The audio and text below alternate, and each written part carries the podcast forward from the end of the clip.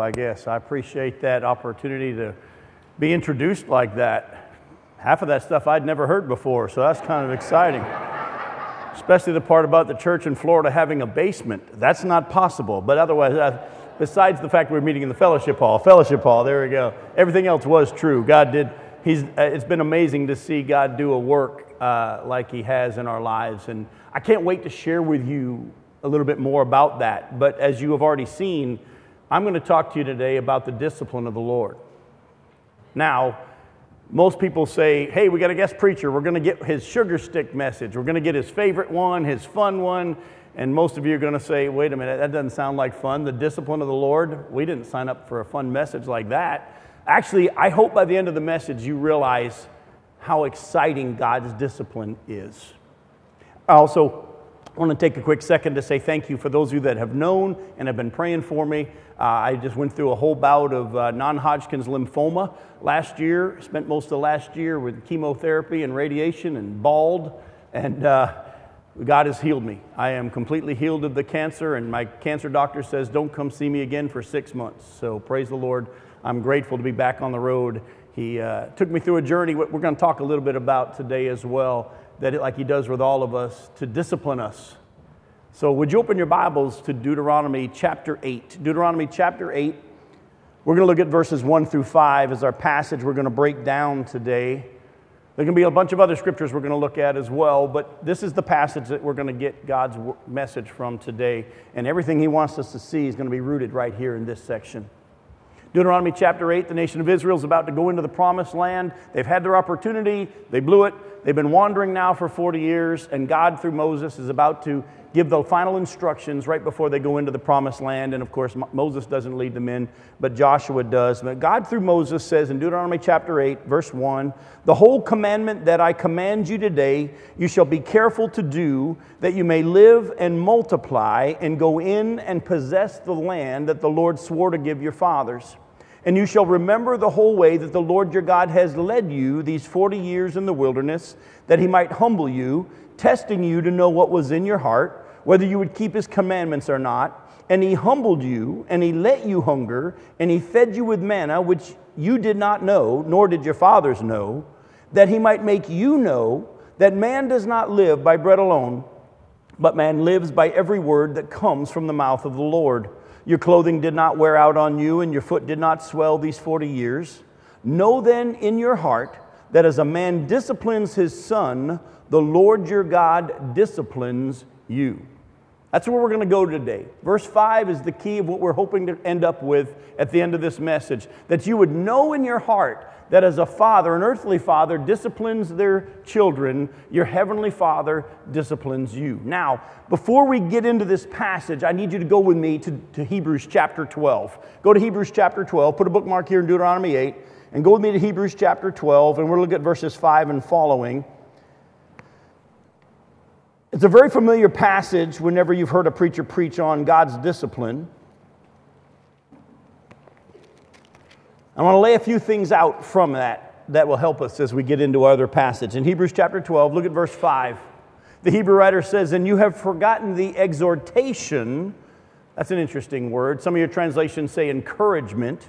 You've forgotten the encouragement that addresses you as sons. And then he quotes from Proverbs chapter 3, verses 10 and 11. He says, My son, do not regard lightly the discipline of the Lord, nor be weary when reproved by him. For the Lord disciplines the one he loves, and he chastises every son whom he receives. Now it's for discipline that you have to endure, for God is treating you as sons. For what son is there whom his father does not discipline? And if you're left without discipline, in which all have participated, then you are illegitimate children and not sons.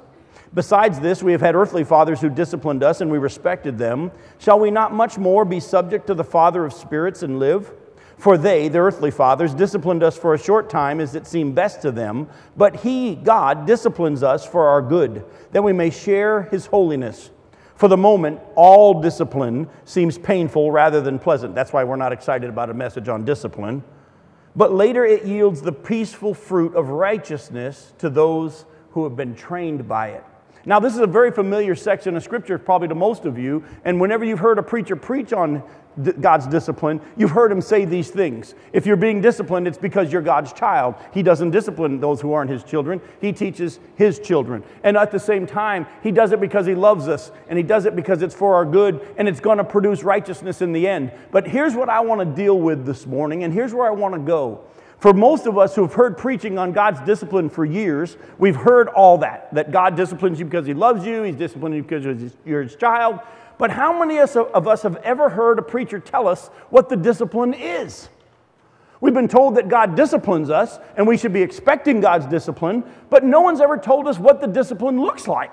So, how do we recognize it? well, that's where we're going to go today. Go back to Hebrews chapter 8, sorry, not Hebrews, Deuteronomy chapter 8, and you will see that in this passage, God actually tells us what his discipline is. And I can't wait to show it to you. Now, I'm going to pull out from this passage this morning three things that God says that show us what, our, what his discipline is. But before I do that, there's a word I want you to see in verse 2. It says, You shall remember the whole way that the Lord your God has, what's that next word? Led you these 40 years in the wilderness. Before we get into what his discipline looks like and what it is, I want you to grasp that word led. You see, we hear the word discipline and we hear the word punishment, correct? When we hear discipline, we hear punishment. We also hear the word discipline and we hear reaction. We do something and God reacts. We do something wrong and he might slap our hand, or we do something good and he gives us a cookie. We've always seen the discipline of God as reactionary to what we've done in the first place. Don't miss this. God's discipline is actually ahead of you. God's discipline is a training and a shaping. The word discipline, the root word is disciple. A disciple is a learner, a disciple is being taught. The word discipline does not mean punish, and I'll show you why in just a second. The word discipline does not mean punish, the word discipline means he wants to teach you. So when you hear the word discipline, keep in mind God wants to teach you, to train you, to mold you, to shape you. Doesn't uh, Romans chapter 8, verse 29 say that he's predestined to conform us into the image of Jesus Christ? God's discipline is ahead of us. You, as earthly parents, have responsibility of training your children and getting them ready for adulthood. When our kids were little and we'd eat at a restaurant, there would be the silverware all wrapped up already together, but in there would be that sharp steak knife. And when they were little, we would open it and take the steak knife out and say, You're not ready to handle the sharp knife yet. But in time, when they were ready and we had trained them, we would then let them keep the steak knife. And then you, you knew what was coming up and you had to get them ready for the next grades of school or whether or not they had to learn how to tie their shoes or how to drive a car. And you were already thinking about what was next, correct? And preparing them, training them to get ready for college, to get ready for marriage. Your purpose as a parent was to discipline and train and teach your child to get ready for what is to come. Remember all these years how the Lord your God led you. He was ahead of them. His discipline is a training and a teaching for what is to come.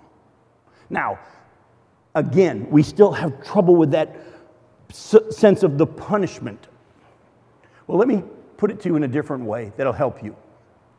By the way, in the old NIV translation, in Hebrews 12, it says he punishes everyone he accepts as a son. I, I don't like that. I wish they hadn't used that word because he's quoting from Proverbs chapter 3, verses 10 and 11, and that word's not there. The word punish doesn't work. Here's why God has already fully punished Jesus for all of your sins, has he not? When Jesus was on the cross, he cried out tetelestai, paid in full. God already punished Jesus for all of your sins. And if you are in Christ, God will never, ever punish you. How many people, though, over the years, when something happens that they don't like and it's painful, as all discipline is painful, their first thought is God's mad. God's punishing me. God's making me pay for what I've done or not done. Folks, let me say something to you this morning. If you are here and you feel like God's punishing you when He's disciplining you, If you believe God is punishing you for something you've done or not done after you've been saved, you don't believe Jesus fully paid the price for your sins. You feel like He paid some and you still got to pay some. He paid it all. And everything that comes to us from the hand of the Father now is from His hand of love, even though it may not be pleasant. It cannot be punishment or Jesus didn't pay the full price. You with me so far? All right, so let's take a look at what he uh, keeps trying to say. Hebrews, Deuteronomy 8 says the discipline looks like. The first thing you see right there, also in verse 2, he says, Remember the whole way that the Lord your God has led you these 40 years in the wilderness, that he might what? Humble you. Now, some of you say, wait a minute, Jim, I thought you said we were going to get excited about the discipline of God. Now you're going to tell me that what this discipline is, is that he's going to humble me? Yes. But let me help you with this. We're not going to have you turn there. Many of you can quote this with me. In Matthew chapter 23, verse 12, doesn't the scripture say, Whoever humbles himself will be exalted, whoever exalts himself will be what? All right, let's, let's say it again together here so this sinks in. Whoever humbles himself will be exalted, whoever exalts himself will be humbled. All right, have you caught it yet? You're going to be humbled either way hum, being humbled is in your future. You either humble yourself and you'll be humbled, or you'll be humbled by God. You're going to be humbled. Actually, what hum, being humbled is, is simply this it's being reminded of our dependence on God. Doesn't the Bible say, In Him we live and move and have our being? Doesn't the Bible say that apart from Him, John 15, verse 5, that apart from Him we can do nothing? Doesn't the Bible say that He controls whether or not we have life or breath or the next day? We don't have control over any of that stuff. Doesn't the Bible say that we are totally dependent on God? But do we live that way? No, we don't.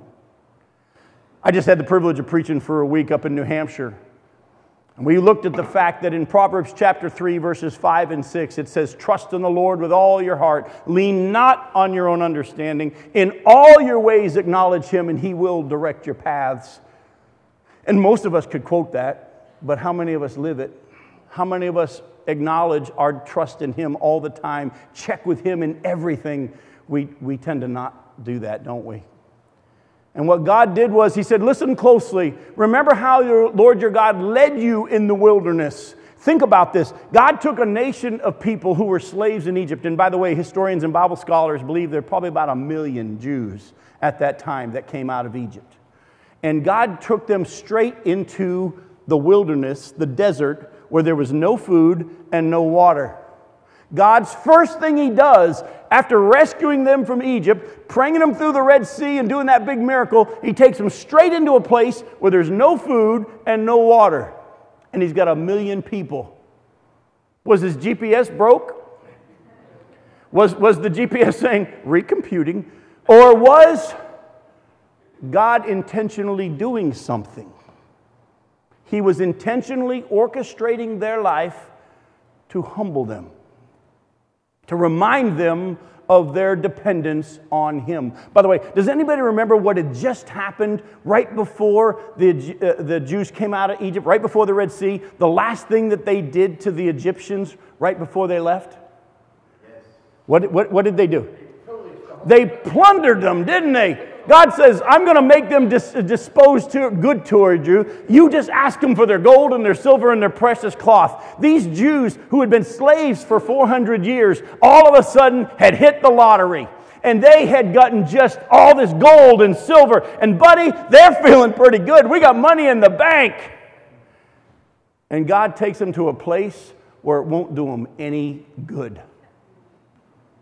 He's reminding them of their dependence on Him. Folks, some of you are going through something right now. I can promise you what God's doing is He's reminding you of your dependence on Him. It's always been that way. We sometimes forget. My wife and I, she's with me now. I've been here a couple of times, and it's my first time I get to bring my wife because I want everybody to know I really do have a beautiful wife, like I've been telling everybody. I've been traveling this country for a while all by myself because she's been taking care of the kids at home, but now they're 24, 22, and 19, and we don't care about them anymore. And they can, and they can do whatever they want. So she's traveling with me, and, and, and my wife will tell you when we first got married, our combined income, our first year of marriage, was $5,558. We still have the tax paperwork to prove it. Our first year of marriage, we got married in 1990, coming up on 28 years this July 20th. We only took in less than $6,000 in our whole first year of marriage as income. But you know, God took care of us, and within a couple of years, we actually had saved up $3,000 in our savings account. I mean, that's a half a year's salary. I mean, that's, that's a lot of money. It was Christmas time of 1993, and I'm associate pastor of a church in New Orleans, and all of a sudden I couldn't sing the high notes, and I love to sing. It's Christmas time, and I love to sing the Christmas songs, and I couldn't, couldn't hit the high notes, but I figured, you know, there's something wrong with my throat, but it's no big deal. It'll be better next week. And next week, I, I couldn't hit the medium notes, and by the third week, I couldn't even hit the low notes. And there came a point where I actually couldn't even make a sound something had happened to my voice that was serious, and they rushed me to the ear, nose, and throat doctor. If any of you have ever been, you know how he takes that little camera and covers it with the jelly and puts it in your nose and down. I can still taste it. And he goes, Whoa, you've got a growth on your vocal cords that's not allowing them to touch. That's why you're not able to speak. And we think it's cancer. My wife had to speak. Of course, I can't make a sound. She goes, We got a problem. He goes, What's that? He goes, she goes, We don't have any health insurance. They said, Well, we can't do anything. She goes, You just told me my husband possibly has cancer on his throat and you're not going to do anything. He goes, You're going to have to go talk to the business office at the hospital to see what they'll do. So we go to the business office. We sit down in the business office. She explains that is what the ear, nose, and throat doctor says. Uh, it looks like he has cancer and we don't have any insurance. What can we do? The man literally folded his arms. He leaned back in his chair. He stared at us for a little bit and he said, I'll make you a deal. He said, uh, If you'll give us $3,000 cash up front, we'll do the rest for free. But you got to give us $3,000 or we won't do it. You know what God did? He humbled us. We had always been dependent on him, but once we got 3,000 in our savings, we forgot. I mean, we thought we were living pretty high in the hog, and he took it all in one fell swoop. He reminded us of our dependence on him. By the way, there's something about being humbled that God has taught me over the years, which is really cool. If I am totally dependent on God,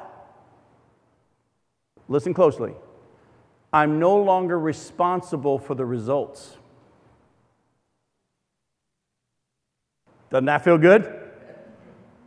If you are totally dependent on God and you trust in the Lord with all your heart and you don't lean on your own understanding and you in all your ways acknowledge him and he will direct your paths, the results are no longer your responsibility, they're God's.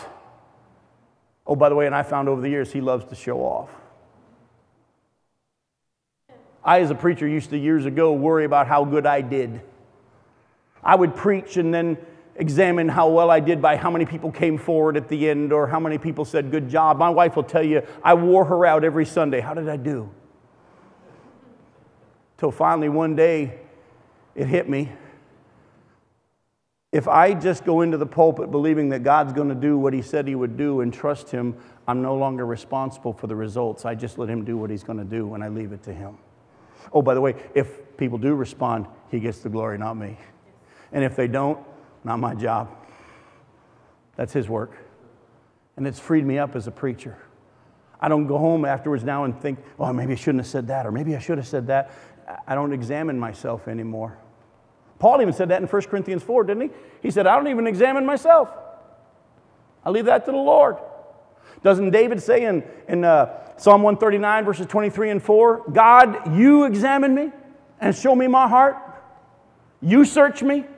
We spend too much time examining ourselves, how we're doing, beating ourselves up. By the way, that leads into the second thing in your passage that God does. His discipline is one, He's going to put you in situations that are beyond your control to humble you, to remind you of your dependence. The second thing you see in there, do you see it? Does anybody see what the second thing is? He humbled you and what? I heard it a little louder. I don't know if Sean lets you talk, but I do. What? They're mute. He tests us. Do you see it? He tested you to see what was in your heart, whether or not you'd keep his commandments. Now, that reads like God's test was because he didn't know whether or not we'd keep his commandments. Hopefully, you know fully that's not the case. The test was not for God to find out whether or not they would keep his commandments. The test was for who? For them and for us. So not only is God putting you in a situation to remind you of the fact that you can't fix it, He's also at the same time using that situation that He's putting you through over and over and over, by the way, all throughout our lives. It's going to keep happening because He's disciplining us all the time. He's using it to show us what's in our hearts. You see, if I need to move you from here to there, right? If I need to move you from here to there, I can't move you from here to there if you think you're already here, right? If you think you're here, but I know you're there, what have I got to do? I've got to show you where you really are. If I were to ask you, do you trust God? Yes, I do. Praise God. Well, He'll show you whether you really do or not. I know over the years I've trusted God, but then the next thing comes and I'm just like the disciples. Have you ever noticed how God kept putting his disciples through discipline? When he sent them out two by two, he said, Oh, by the way, you can't bring any food, you can't bring any money, you can't bring any change of clothes. What was he doing? Putting them in a situation where they had no ability to take care of themselves. But it was humbling them, testing them, and teaching them. Of course, they didn't learn. They came back. We're going to get to the teaching in a second. He, they come back and report to Jesus all that they had done. And what does he say? Come away with me by yourselves to a desolate place. And he retaught the lesson. Oh, in the feeding of the 5,000, they didn't learn the lesson. And then he puts them in a boat where they can't even get across the lake by themselves and he walks on the water to demonstrate his power. And then the bible says when they jesus got in the boat with them they then went to the shore and all these people showed up. And then there was another situation in mark chapter 8 where it's the feeding of the 4000 and the same disciples who had picked up 12 basketfuls after watching god do the miracle there as he retaught the lesson of their dependence on him and his provision and his power the same disciples that had picked up 12 basketfuls when jesus says in mark chapter 8 hey let's feed these people before they go they did what they said, We can't do that. How? I don't know about you, but that, that sure sounds like Jim Johnson. You remember how I told you when Becky and I were first married, we only had less than $6,000 for the whole year? We were newlyweds, paying bills for the first time. I remember we moved into our trailer on the seminary campus and it was, it was 12 feet wide, 62 feet long, and it was our first place we'd ever had. Her parents actually had to buy it for us because we didn't have the money to buy it. And, but I remember thinking, my dad always said, turn that air conditioner down. I remember thinking to myself, buddy, when I get my own house, I'm going to have it cold. we got into that trailer in New Orleans in August, and I cranked the AC. And our first electric bill was $450. There's no insulation in a trailer that's that old. The walls are about that thick. And we quickly sat down and we looked at our bills and we added them all up. We sat at this little kitchen table in our trailer and we put all our bills on the table and we brought our checkbook out and we looked and what we had in the checkbook was not enough to cover all our bills for the month.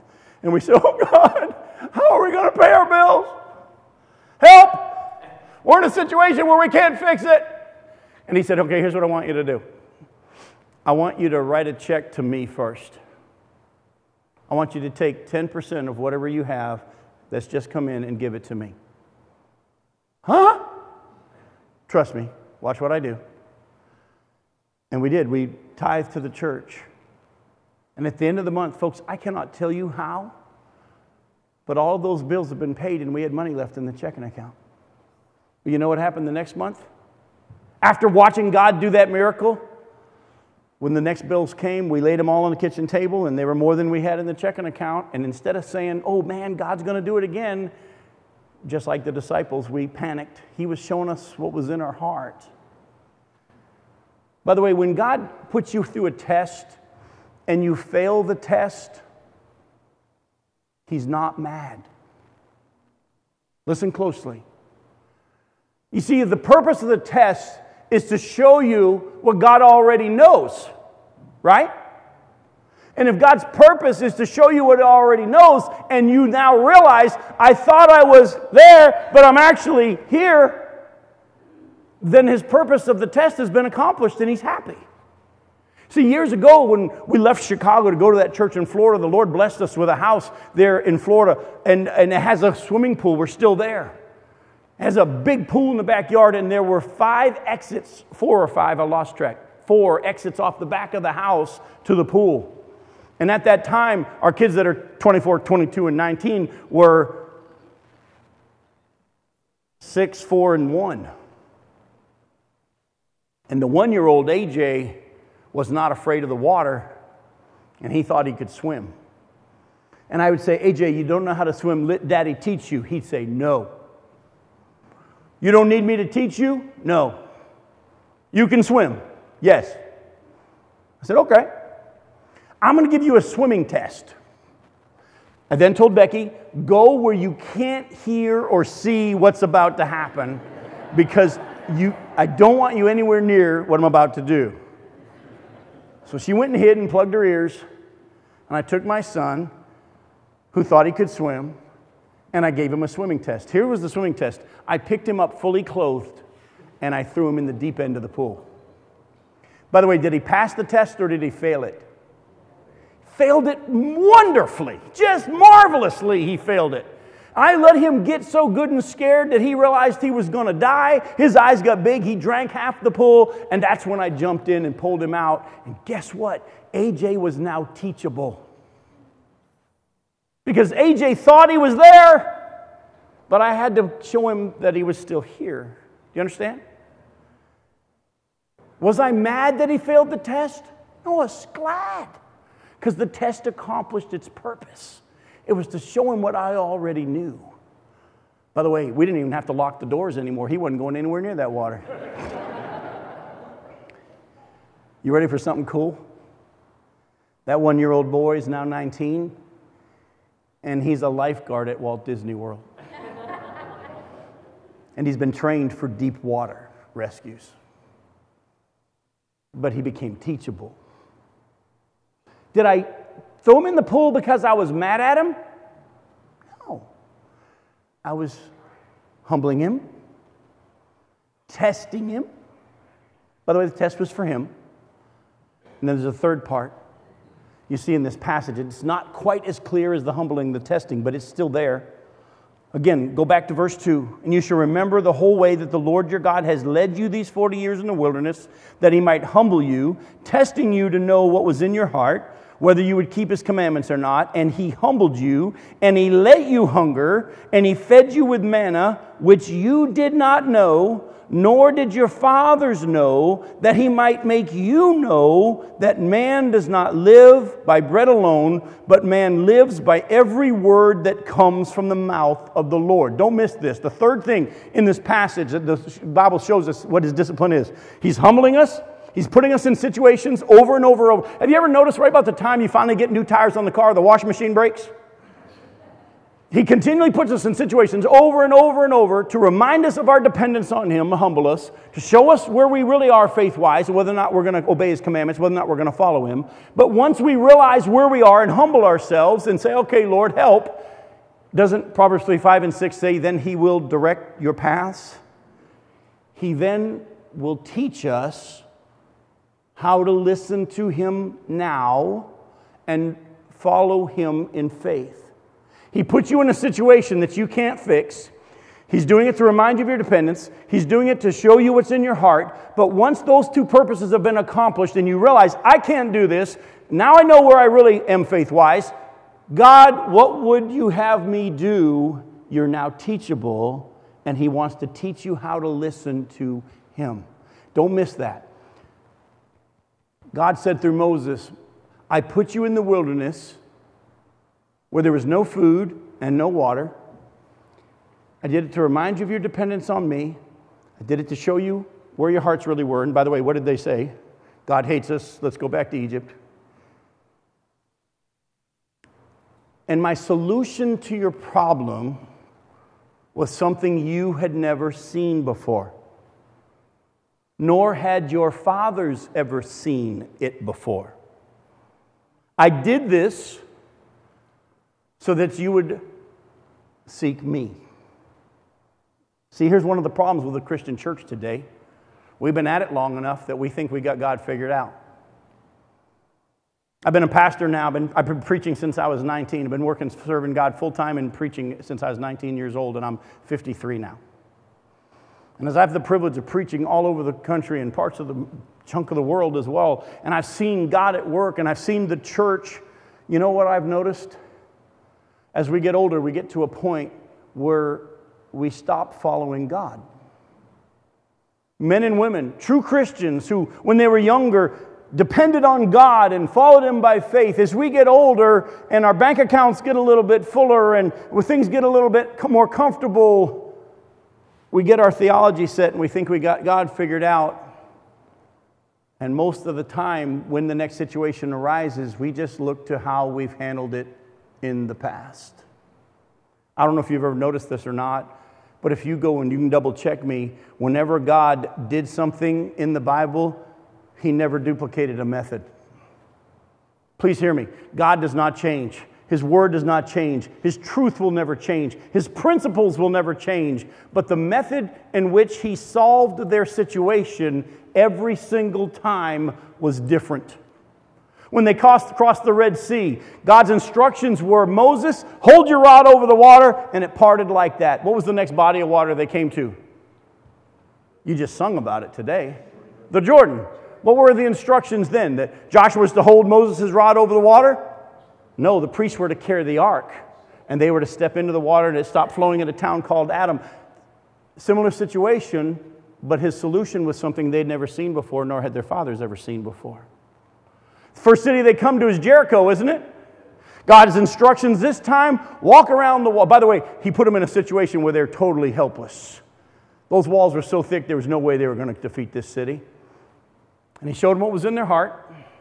And then he said, Here are my instructions. I want you to walk around the city six days on the seventh day, seven times. By the way, um, successful military campaign? Name another city God ever had them walk around. Never did it again. How many times have we seen churches, we're going to walk around this building, you know, because we figured it worked one time? Oh, by the way, when they were in the wilderness and they were thirsty, God tells Moses, strike the rock. Then later on, they're in a similar situation and they're thirsty again. What were God's instructions this time? Speak to the rock. Moses, though, duplicates the previous, me- previous method, and God in His mercy provides water, but because he stole God's glory and said, Are we going to have to provide water for you? He missed out on the promised land, didn't he? By the way, you see this principle carry over into the New Testament. We see in the New Testament that Jesus heals people of blindness, but he never heals a person of blindness the same way, ever.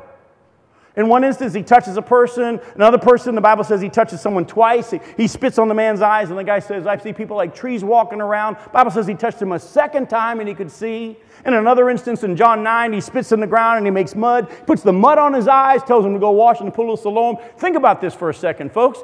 Jesus is God. He can just say the word and they're healed. But the method that he chose to solve the problem that he had put them into was different every single time. Why? So they would check with him. By the way, Vance Havner, a wonderful old preacher, said if those three guys were alive today that had been healed of blindness, this is what the conversation would sound like. The first guy would walk up and say, I've been healed by the Lord. Second one said, Hang on for a second. He only touched you once, he touched me twice. If you haven't been touched twice, you haven't received a full healing. Third guy says, Whoa, whoa, hang on a second. Did he make mud? Because if you didn't get mud, you didn't get the real healing. He said if those three guys were alive today, they would have started three different churches Church of the One Touch, Church of the Two Touch, and the Muddites. Because how God does it for me is how He's supposed to do it for you. Isn't that what we have a tendency to do sometimes? Don't, oh, by the way, aren't we in the church today fighting with each other over methods? We're fighting over worship methods. We're fighting over evangelism methods. We're fighting over, I could just go on. We're fighting over methods, but the Bible shows us that God's methods keep changing so that we would say, in this situation, Lord, what would you have us do? One of the saddest things in our churches is we have written our constitution and bylaws and our church manuals in such a way that we don't even have to check with God anymore. Need a new pastor? Page 7 tells us what we're to do. We have to go through these steps that have already been ordained. Don't get me started. Most of our churches think they're walking with God, and we're not. We're doing it the way we've always done it, and we think we're following God. But God said, I'm forever putting you in situations to remind you of your dependence on me, to show you where you are. The test is not because I'm mad at you, it's because I want you to see where I already see. And once you see what I see, now I can teach you. And oh, by the way, chances are real good that my solution to your situation won't be exactly how it was for Joe. Because I'm doing something in your life. Those of you that have more than one kid, haven't you come to realize that the discipline that worked with one child doesn't work with another child? You ever notice that? Same thing with God's children. I got some good news for you, though. Look at verse 4. Look at verse 4. In my Bible, I almost wanted to write, oh, by the way. Because it almost reads like he's pointing something out to them that they didn't, didn't see. He says, Your clothes never wore out, and your foot never swelled these entire 40 years. And I almost picture the Jews hearing that going, Hey! He's right! Actually, remember how I told you how God kept disciplining his disciples, putting them in situations over and over and over to reteach them that they couldn't do it, showing them where they were faith wise, and then saying, Here's what I want you to do this time. They get into a boat after the feeding of the 4,000, and they forgot to bring bread. And Jesus says, Watch out for the leaven or the yeast of the Pharisees and the Sadducees. And because he used the word yeast and they had forgotten to bring bread, they're like, Oh man, he's mad. And I can picture them arguing with each other, going, Well, it wasn't my day to take care of the lunch. It was Peter's day. Peter goes, Ah, Tuesday's my day. And Jesus overhears them and says, Guys, are you really worried about whether or not we got enough food? Don't you remember the 5,000 and how many basketfuls you picked up? And they said 12. And he said, In the 4,000 and how many you picked up? And they said seven. And he goes, Do you still not get it? In other words, what he says was, Hey, do you need help for your next step of faith? By the way, do you? I do. He says, Look back and remember all that I've walked you through. I got a neat treat today. I got to sit on this front row and relive the Brainerd years. I sat here, my wife's with me, of course, she's always with me, except for the times when she's not. And uh, here is a friend of ours named Andy Barnes. Andy was in that church in Chicago. He now lives here in New Jersey. And when we first came to that church, that church that had 15 or 20 or 30, we don't, it wasn't a lot. The only kids in the church were our oldest daughter, Nicole, and Andy and his cousin, Bethany. There were only three kids in the whole church. And by the time we left, there were 100, 200. There were a lot, a lot of kids. Sean and Kim were there. And as I sat worshiping today and looked down the pew, I leaned to my wife and Andy and said, I feel like I'm back at Brainerd. And God gave me an awesome little touch today to say, Remember that situation, which was beyond you? And he was right. The four previous pastors didn't go somewhere else, they quit the ministry. That's how messed up things were. And God says, Remember how I walked you through that?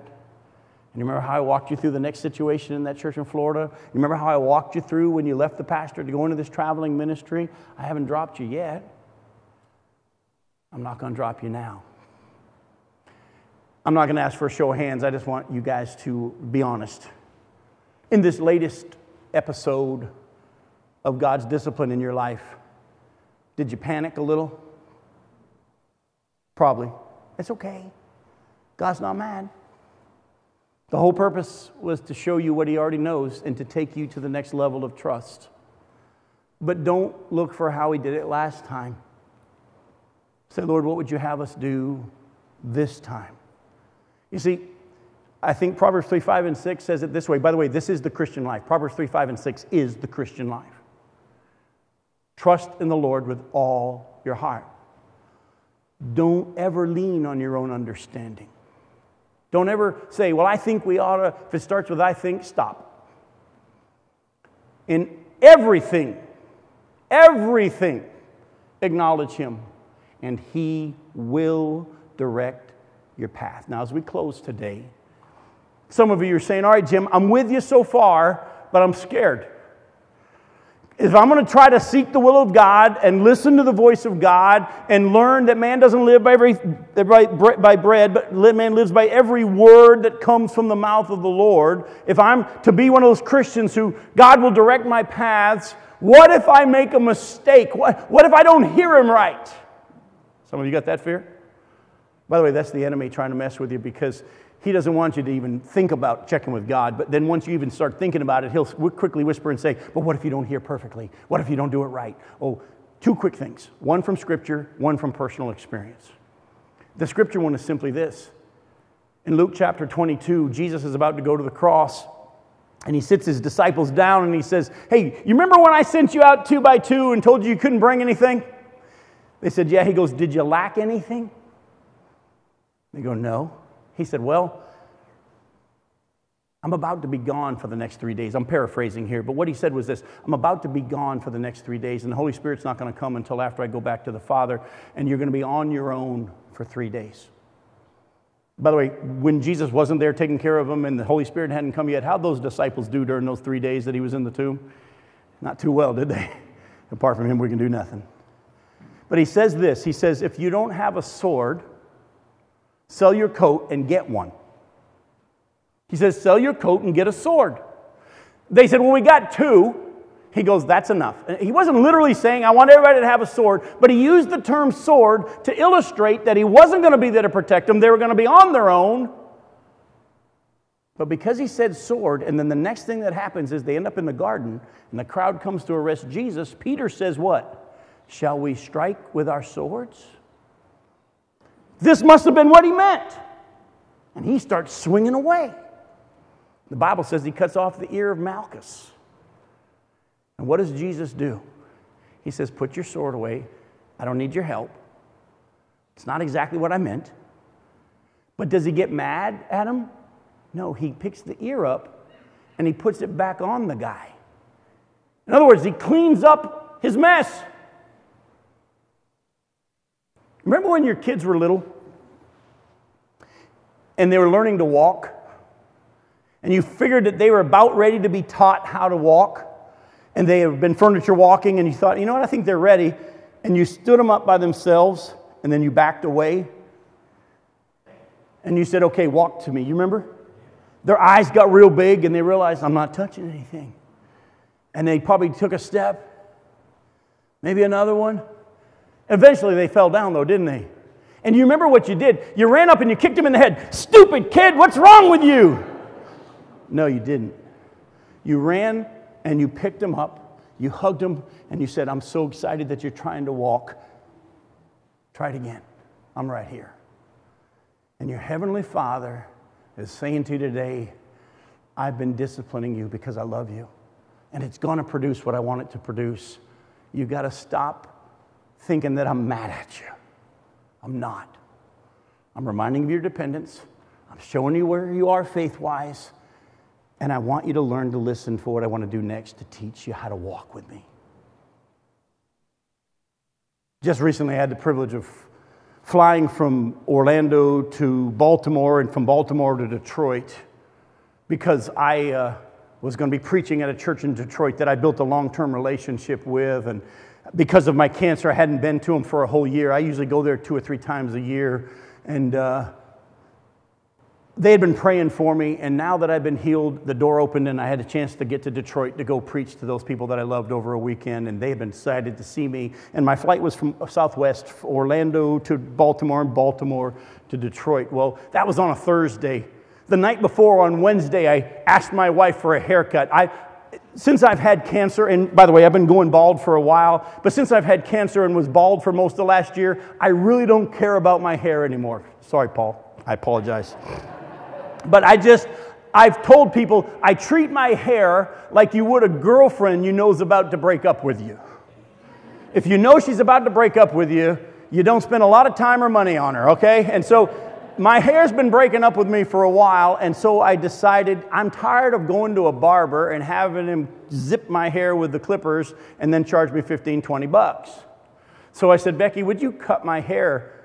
She was like, Really? I'm like, Look, I don't care about my hair. Let's just buy some clippers and you cut my hair. So she's like, okay. And on Wednesday, before I fly to Detroit, I stripped down to my shorts, sit on a stool in our living room. We got wood floor so we can sweep up the hair. And we had bought clippers. We set it on number two. We put the number two on it, and she buzzed my hair and did a great job.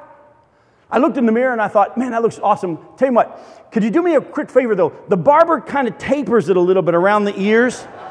Could you take the guard off and just carefully taper my hair? She's like, You really want me to? I'm like, Look, I, it's fine. You can do this. Well, she starts to taper around my ears, and all of a sudden I hear, Oops. and she starts to cry.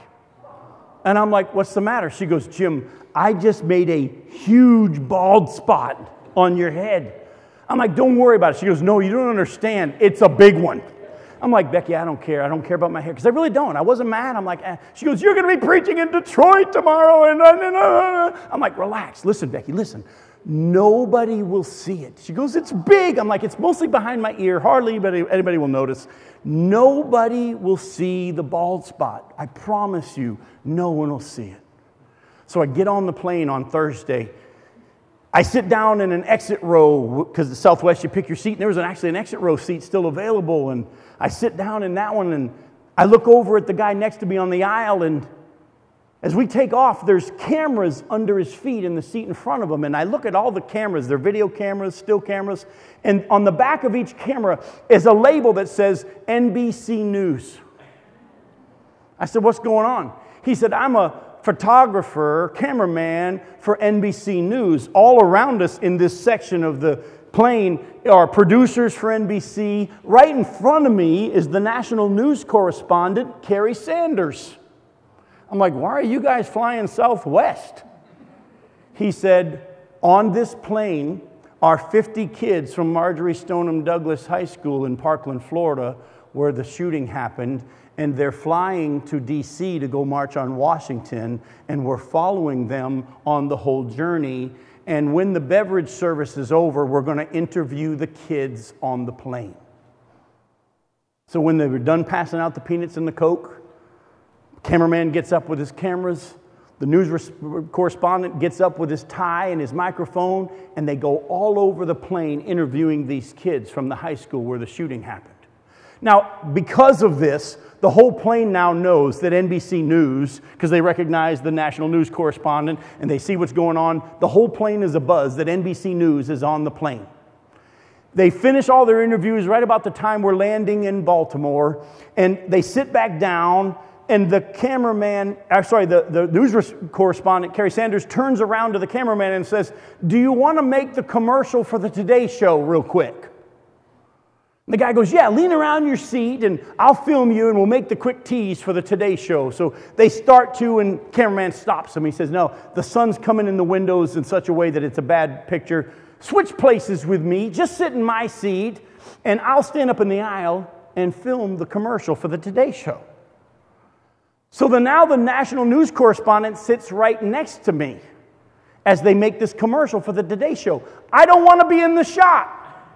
So to get out of the shot, I do this. not realizing I am now putting my bald spot on national television. They film the commercial. He goes, Hey, this is Kerry Sanders. Guess where I am? I'm so many thousand feet in the air. And guess what else? On this plane are 50 kids from Parkland High School where the shooting happened. And we're going to be interviewing them. And you're going to see those interviews in just a few minutes on the Today Show. They finish, they switch places. The cameraman comes back to his seat, turns his camera around, and he watches the video on the back of his camera. And I'm watching and I realize, oh, dip, I'm in the shot. I'm not a little bit in the shot. All of me is in the shot. And I turned to him and I said, I feel bad. I didn't want to be in the shot. And so I kind of looked away. It looks like I want nothing to do with him. He said, Nah, it looks like you're looking out the window. Don't worry about it. I was like, Yeah, but do you see that bald spot? He goes, Yeah. I go, My wife made that by accident yesterday when she was cutting my hair. And I promised her that no one would see it and you just filmed it for national television. We start laughing. I mean, it's hilarious. We're laughing so hard, we're crying, and we're making a scene because it's just, I couldn't wait till I got to the Baltimore airport before I got on my flight to Detroit because I couldn't wait to text Becky and say, You won't believe what just happened.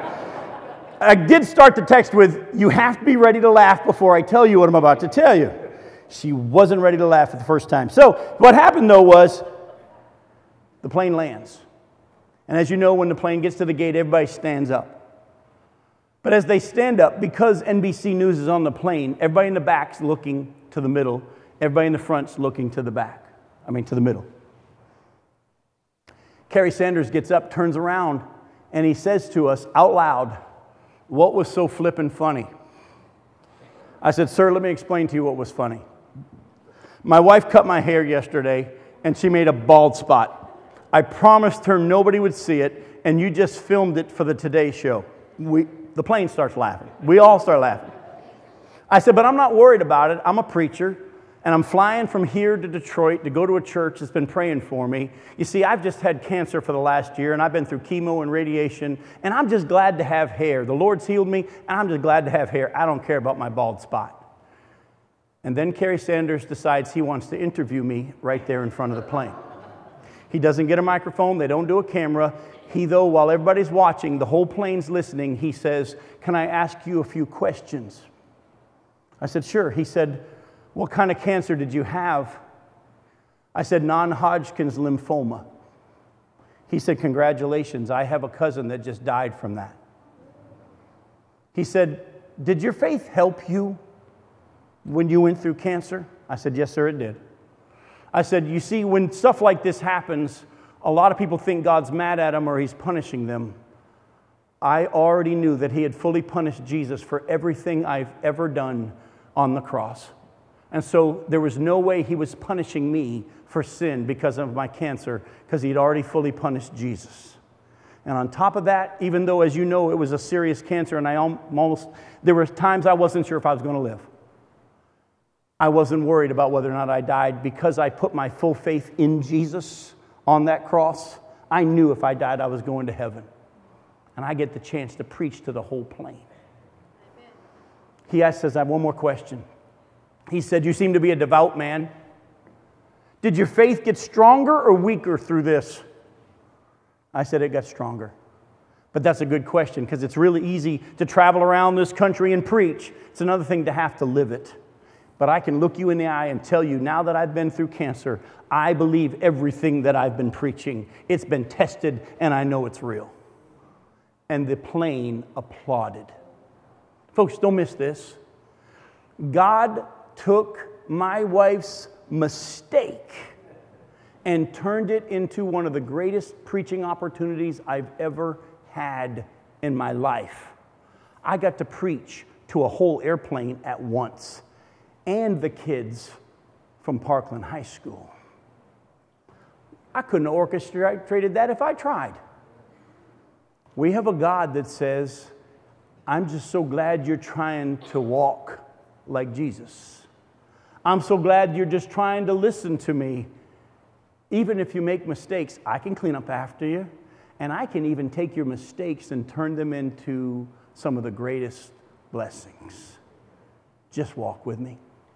Let me pray for you. Father, thank you again for this chance to come, this privilege to be able to be used of you to teach and to preach your word. Lord, I thank you that as I've been speaking this morning, I've been sensing your spirit taking full control. And thank you that your word is not going to return void. Our prayer now today, Lord, though, is this May we surrender to your love today and your discipline.